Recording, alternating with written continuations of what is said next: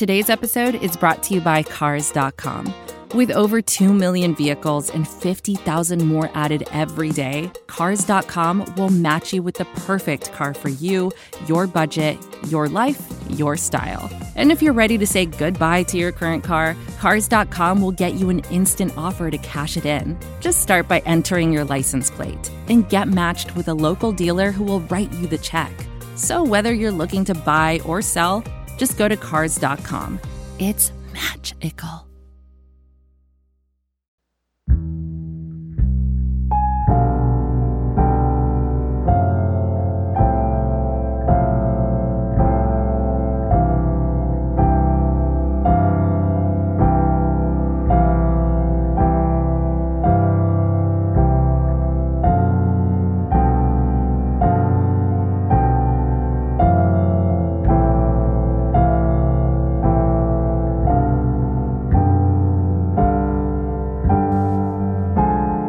Friends, the sad music is on. The bourbon is poured. And it's going to be a long, long off season. Mark Schofield here in the big chair for episode 61 of The Scho Show. And it is a melancholy in the infinite sadness installment as the New England Patriots in the wild card round hosting the Tennessee Titans. They can't get it done. And in a game that will have obviously repercussions from the timeline to the real world and everywhere in between, we're now left to wonder what could be, what will be, or even what could have been. As the Patriots now head into the offseason and the Tennessee Titans advance to take on the Baltimore Ravens next week. Final score in this one 20 to 13. And we'll have the bad, the ugly, and the future in this installment. Before we do that, your usual reminders. Please do follow along with the hijinks, and they were indeed hijinks tonight on the Twitter machine at Mark Schofield. Check out the work at places like InsideThePylon.com, Matt Waldman's rookie scouting portfolio, a trio of SB Nation websites, including Big Blue View, Bleeding Green Nation, and right here at Pat's Pulpit. And now it's hard to know exactly where to begin. As I said, we're going to talk the bad, we're going to talk the ugly, and maybe I should rephrase it to start. Let's talk the disappointing. It's hard to think that the defense was bad on a night like tonight when they gave up 14 points. You know, there are aspects of what Tennessee did offensively that were frustrating. But at the same time, look, we knew Derrick Henry was going to be a problem. And a problem he was, to the tune of 34 carries for 182 yards and a touchdown. The Patriots tried a mix of things. They tried to go tight, they tried to go bare. In the second half, they went to more of a 5 2 or a 6 1 look. And it just didn't work for them. They couldn't slow him down. And, and the thing that was amazing about Derrick Henry in this game, it was kind of encapsulated by a play in the second half where you just you have him stopped, you have him hit behind the line of scrimmage, and he still is able to turn contact behind the line of scrimmage into a first down. Or not a first down, but a, a gain of three. Every time he was hit, he'd fall forward for yardage. Every time he was hit, he would run through contact. Derrick Henry was the best player on the field tonight. And so we sort of expected that he was going to have a good game and have a good game. He did. You know, this defense, they stepped up at times. The Harmon interception was huge. You thought that was going to be a great chance to put some points on the board. But in the second half, look, Tennessee went punt, punt, interception, punt, punt.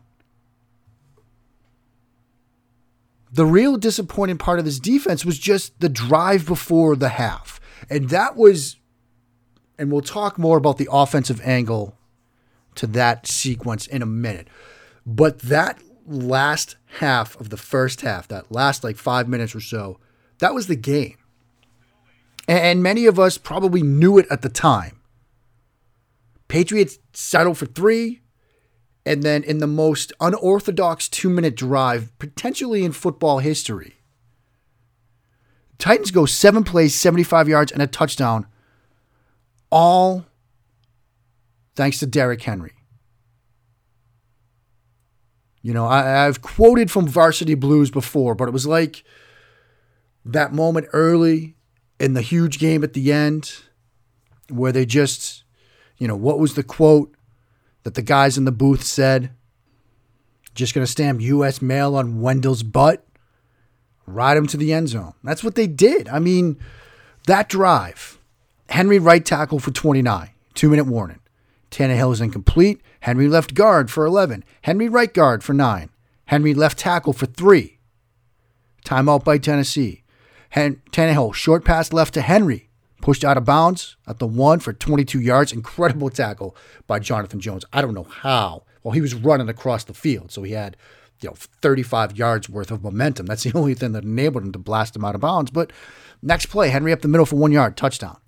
And in a sequence that should have ended potentially 17 7 at the half. And now you're looking at if you're Tennessee, you're down two scores. You can't really rely on Henry too much. Now Tennessee has the lead at halftime. And for all intents and purposes, game's over right there. Maybe we knew it at the time, maybe we didn't. Maybe in the back of our mind we knew it at the time. But that was it. And, and it's it's hard to be upset with the defense given that given what the defense did in the playoffs. You know, when you look at punt, punt, interception, punt, punt, the defense did their job in the second half. You know, we're, that Henry drive aside, the defense did their job.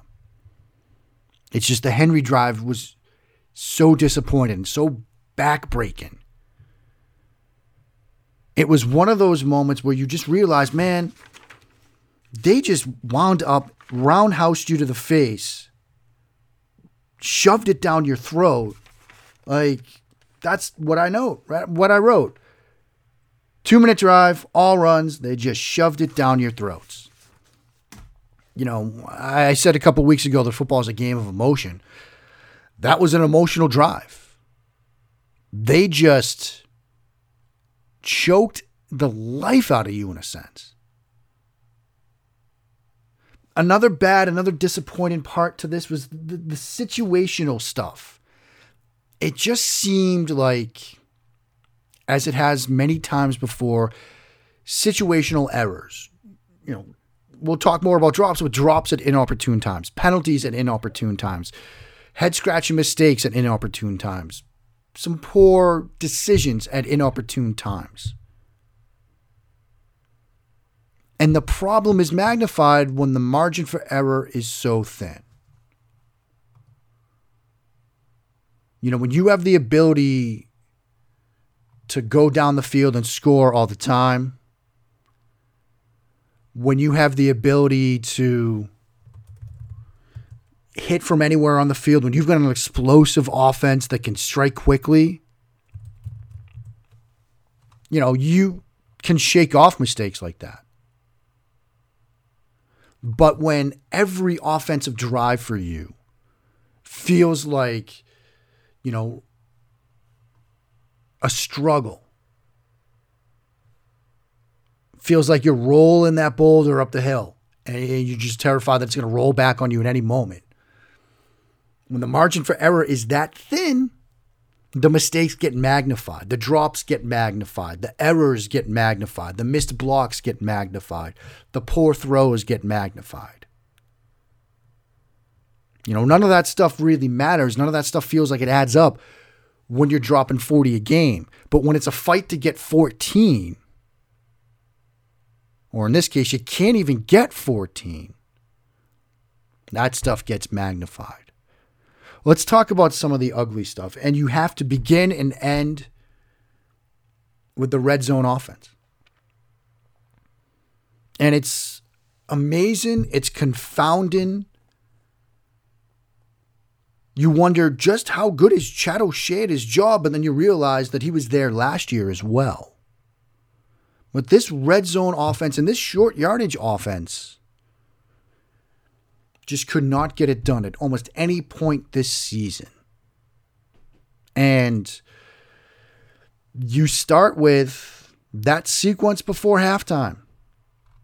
When you've got a situation to really take control of this game as the New England offense, you're up 10 7. You get a first and goal at the one, and you go left tackle, Sony Michel for a loss of one, Burkhead left tackle for one yard, Michel left tackle for two yards, and you're forced to settle for three.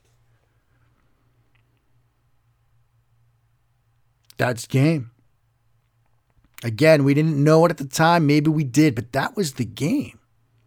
And look, they ran it out of their 52 package. They tried left side where they had been running pretty well. The problem was they couldn't block backside. And the guy I said struggled to get into run fits, Evans, well, he got into three in a row, making tackles from the backside.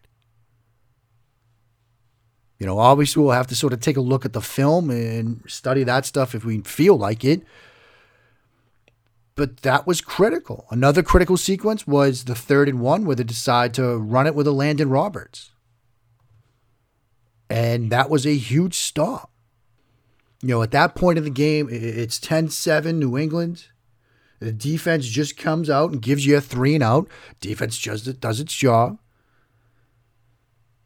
You run Elandon Roberts inside. It's one of those moments where you're thinking, are you just being too cute with it? Although then you see what happens on a fourth and goal from a first and goal from the one. Maybe he wasn't. Maybe McDaniels wasn't.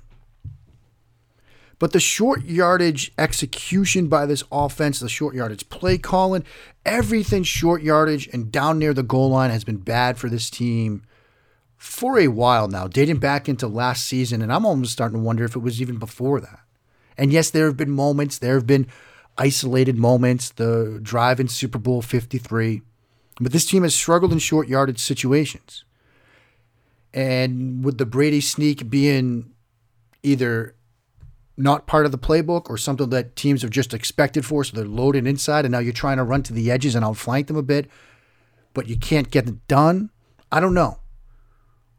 But you know, at, at some point we'll probably want to sit down and put together, and I'll even touch on this a little bit later, sort of a you know, off-season plan, a homework assignment. But figuring out what to do in the red zone is one of the biggest things facing this team right now.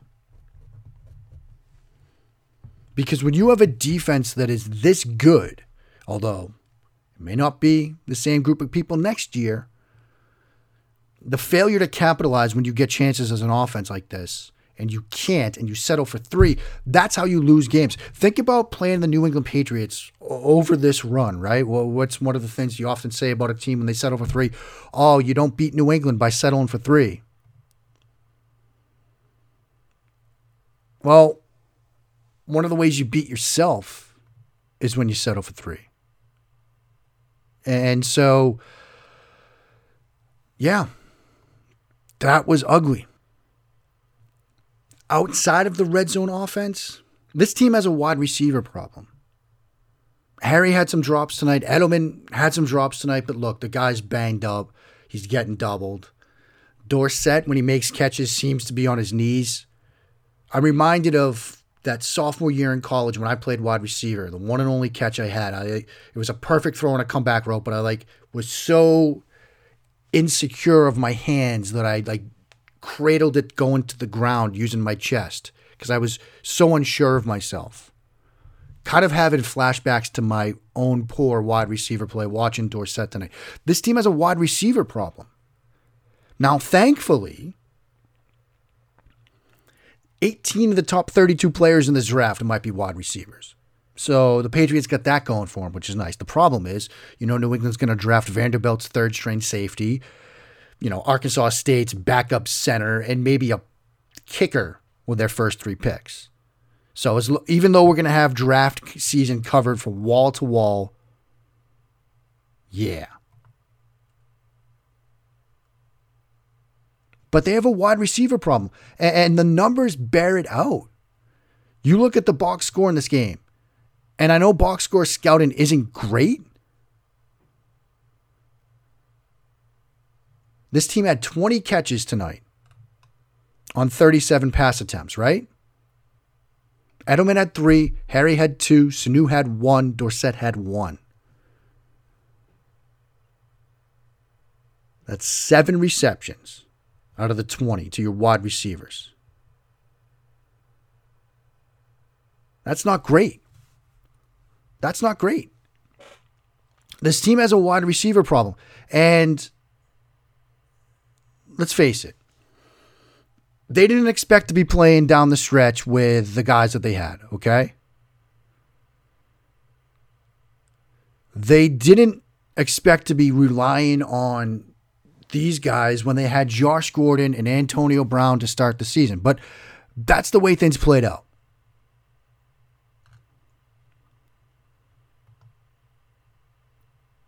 And so here we are.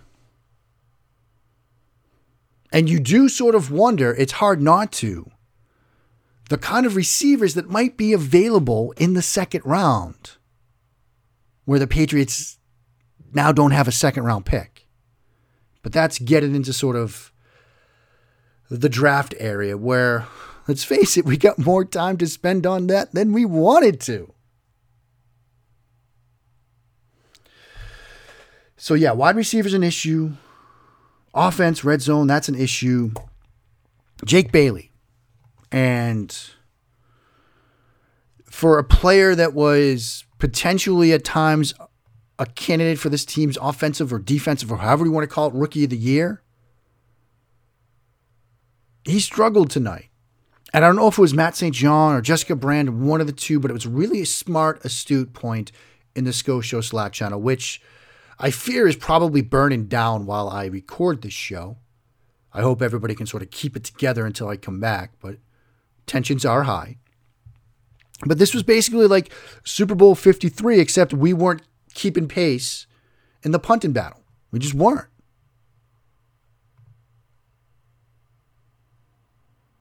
They were struggling. Bailey was struggling. Kicks into the end zone. Shanked a couple. Some short yardage kicks, 30 yards or so. And again, not let box score Skellington is the be all and end all. But look, five punts for 230 yards, two touchbacks, just two inside the 20. Brett Kern, one of the best in the game, six punts for 275, but four of them inside the 20. And obviously the one at the end of the game. And so they lost the special teams battle in a game, in a matchup where special teams was perhaps one of their biggest edges going into it.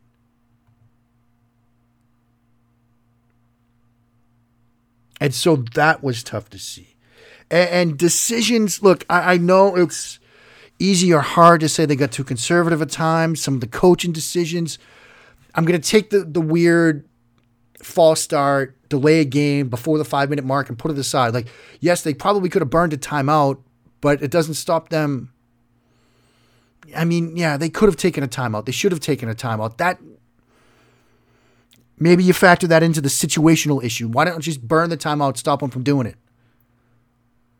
Because they lost a minute of time there. So that was strange to see.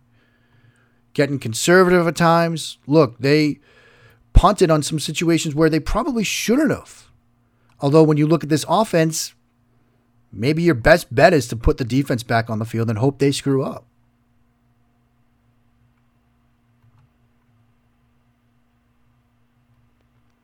So, eh, you know, the, the one that sort of sticks in my mind is the fourth and three at the Tennessee 47 with 12.45 left in the fourth.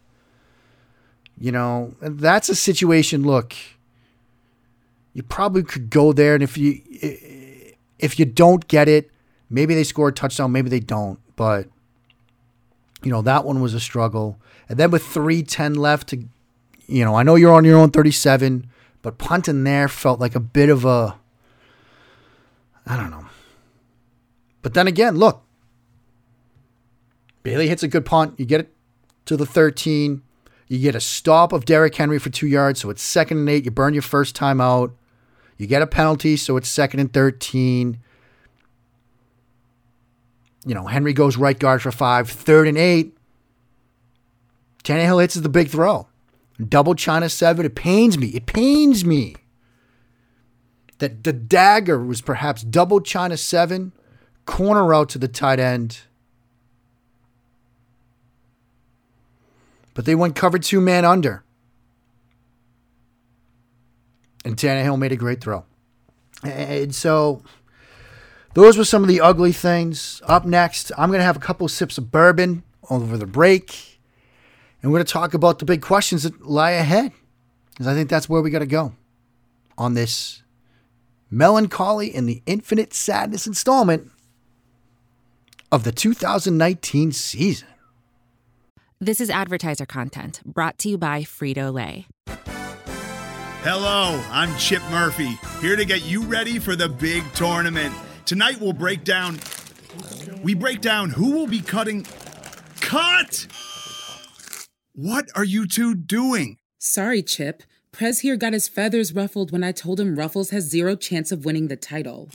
And I was letting Dip know that she is not taking into account Ruffles' iconic ridges. Guys, it's March. We have to start talking about the tournament. We are. It is the 2023 Frito Lay Snack It. We're talking about big time matchups between Cheetos, Smart Food, Lay's, Sun Chips, and more. Just head to the Frito Lay Snack Bracket and vote for your favorite chip, pretzel, or dip for a chance to win up to $1,000 or a year's worth of snacks. This sounds great. Keep up the good work. Just go to fritolaysnackit.sbnation.com. No purchase necessary. Sweepstakes ends 4-3-2023. Void where prohibited. Here's worth of snacks awarded in the form of 52 coupons, each good for one bag of chips. See official rules at fritolaysnackit.sbnation.com. Mark Schofield back with you now on this melancholy and the infinite sadness installment of the Scho Show, episode 61 of the season, our final sort of in season show because we are now in off season mode. And it's unfortunate in many ways that now begins the questions. You know, and I'm putting aside the what ifs, the what could have beens, because look, I'm not here to sort of dwell on those moments. Yes, it's frustrating. Yes, it's disappointing to imagine how this team could have been better, how this team could have been better constructed. Jim Reynolds is probably somewhere cursing the gods at how the Patriots mishandled the tight end position in the offseason. But the biggest question of all is is this it? You know, the speculation this week about Brady and his future. You know, I was somewhat heartened before the game, even when we saw Brady coming arriving at Gillette today. See him almost joyous. He seemed happy, seemed relaxed, seemed relaxed this week. You know, most of the team seemed relaxed and ready to go this week. But now we have to sort of wonder. We have to wonder what is the future? What does the future hold for Tom Brady? I still think, I firmly believe, I, I will, you know, defend Tom Brady right now to anybody who, who ats me, anybody who has me on a show or a radio spot or wherever to talk about Tom Brady. Look, Tom Brady's not the problem in this team right now. What were there some missed throws this season? Yeah. Is he the same guy he was in 2007? No. But I would get, you know, onto the back side of a piece of paper before I would put Tom Brady's name down as a, a, a problem, an item on the list of things that went wrong for the Patriots this year. And I'm sure we'll probably find out in the coming days that Brady was dealing with, you know, an elbow injury which really sort of hampered his mechanics which really sort of, you know, messed him up.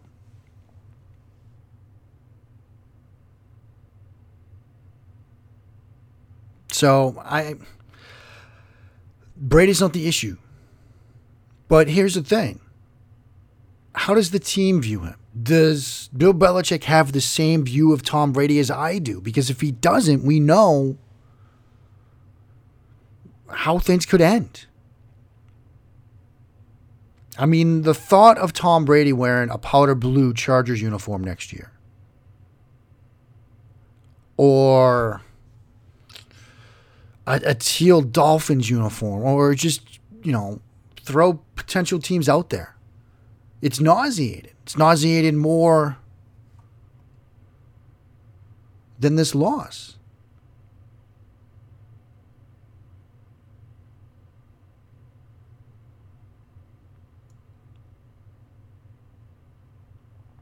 I mean, now you look on Twitter right now, and everybody is talking about him going to the Chargers. You know, Pat McAfee. So Tom's not retiring. He thanked the Pats fans for everything, unless he's leveraging for a massive contract. Feels like Tom in another uniform is about to be a reality. You know, I, I can't imagine that.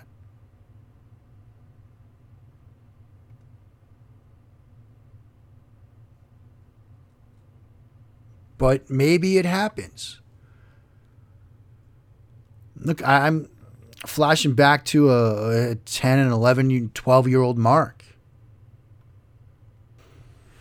Wearing number 16, playing Pop Warner, idolizing Joe Montana, wearing a Snoopy Joe Cool shirt under every game, under my pads, every single game. I wore that all the way through high school. But I remember that 13, 12 year old kid thinking, there's no way he's going to play for another team. And then there I am in high school. Going to Schaefer Stadium when the Chiefs were in town at a preseason game. Why? To watch Joe Montana wearing my brand new number 19 Chiefs jersey. You know, these things happen. It is a business. And it comes down to, in a sense, that same age old question that, that Tom Brady talks about. You know, Bill Belichick will pick the right people at each position, no matter where you get drafted and where you get picked, where you played from. Doesn't matter if you went to Bama or Wesleyan. If you're the best person for the job at a given position, it's yours until somebody does it better. Does Belichick think that there's somebody better? Is he willing to pay Tom Brady the money that Tom Brady thinks he deserves at this point in his career? I don't know. But that is the question that is going to dominate the Patriots offseason until it gets resolved one way or the other. If it were me, I think you pay Tom Brady and you bring him back on sort of year to year type deals, so sim- similar to what New Orleans is doing with Brees. But the problem is, at some point, you kick the can down the road and it snowballs, and we know that there's a massive cap explosion awaiting New Orleans. And do the Patriots want to do that? So it's a frustrating situation. It's a very uncertain situation. And so that is obviously the biggest question. But there are questions on both sides of the ball. We're going to start sooner than we wanted to, looking at the free agency positions, look at the free agency picture, and who's available, who won't be, who, what move should they make. There are going to be questions about other guys moving on. Does Devin McCourty come back? He hinted at retirement last year. And so we stagger into this off season with a ton of uncertainty. And it's not where we want it to be. It's not where I want it to be. But we're here. And if this was indeed the end, if, if this was sort of the final act for Tom Brady in New England, the final act of the Brady Belichick era, it's truly unfortunate that this is how it ends. But in a sense, it's perhaps fitting because life is pain, fandom is pain. We've been incredibly lucky over the past 20 years or so as Patriots fans to enjoy this run. And I'll tell a quick story. My son and a couple of his other buddies that we take him every Saturday to a little sports complex where they get some baseball lessons from some. It's a great little complex in, in the Maryland area, and all sorts of like teams, high school teams, club teams go there. It's an indoor facility with cages and all sorts of stuff. And they got some great young coaches that are helping my son learn the game, and other guys, other kids learn the game. And you know, one of the other boys, even though my son is now becoming a Ravens fan as we live down here in the Maryland area, which, as I called him tonight in a Twitter DM, a little treasonous bastard, but whatever they, they become their own people. You learn that. But one of his friends is a huge Tom Brady fan, huge Patriots fan. And as we were leaving that day, all the other coaches were saying, go Titans, and everybody's rooting for the Titans. And, you know, 44, 45 other states are rooting for the Titans. And the other the other child, as we were walking out, he was sad and he actually was upset about it. He was like, "They're saying mean things about the Patriots." I was telling him, you know, what's the phrase in a sense? I didn't quote it. I didn't say it, but they hate us because they ain't us. They don't. They say things like that because they're jealous that they their teams lose. Whether they're a Ravens fan or a Steelers fan or a Bills fan, it doesn't matter. Not many fan groups get to enjoy what we enjoyed over the past 20 years. And yes, in a perfect world, Brady and Gronk would have ridden off into the sunset last year they would have drafted Josh Rosen or Lamar Jackson and been ready to take the world by storm.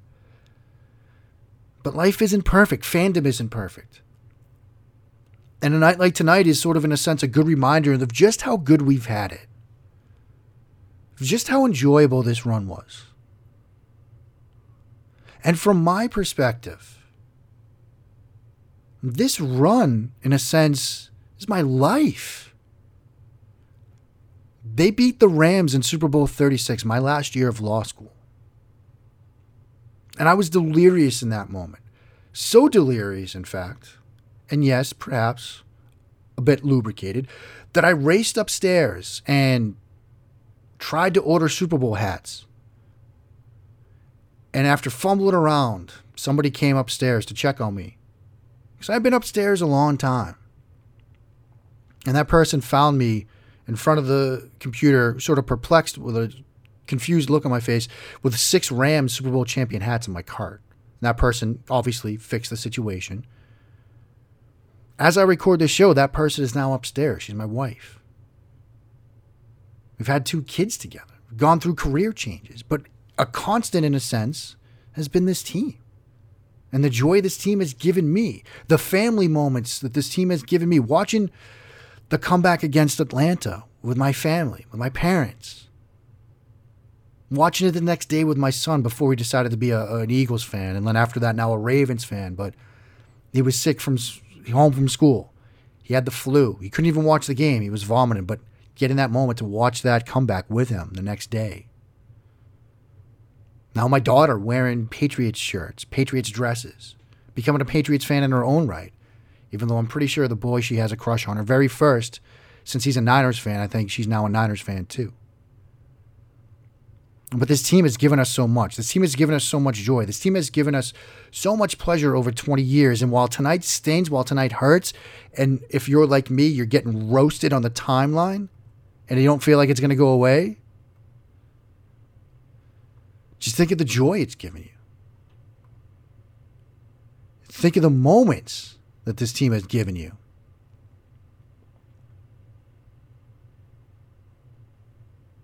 And so, while it stings, while it stinks, while I'd rather be doing a show about the Chiefs, we move on. And if this is the end of the Brady era, look, you know me, or at least I hope you do by now. I'm going to be overjoyed covering the next quarterback or the next two quarterbacks. Or unfortunately, as we wander the desert of quarterback purgatory for the next 20 years. Because this was a hell of a ride. It was fantastic to cover it. It was fantastic just to watch it. We might not have anything like this again. So if it is over, just be glad that it did happen because there's 30 other 31 other fan bases will never ever have a ride like this. So that will do it for today. I will be back probably I'm looking at Monday for a off-season free agency show cuz look, we're going to roll right into it. Obviously now, look, I am a couple weeks out from the Senior Bowl. Guess I won't be going to Miami. But hey, Senior Bowl Combine, we get lots of stuff on the horizon. In the Scho Show Slack channel, look, we will start college scouting and free agent scouting before you know it, as we did last year when I was over at Locked On in the Slack channel. We will have channels for each position, scouting reports, breaking players down, nerdy football stuff. It'll be a hell of a ride. And since this is sort of the end of the season, look, I can't thank all of you enough the listeners, the people in the Slack channel, the family members that listen to the show, the people that listen and just every once in a while DM me some kind words. Jim Reynolds, I owe you a DM. I know I do. Um, Erica Prohl, all the incredible listeners. Look, this is this, this show's a joy to do. I love it. I love talking with so many great Patriots fans all the time, so many great football fans all the time. And I couldn't do this without you. You guys mean more to me than you ever will. So please, for my sake, keep on blessing that Patriots reign down in Foxborough.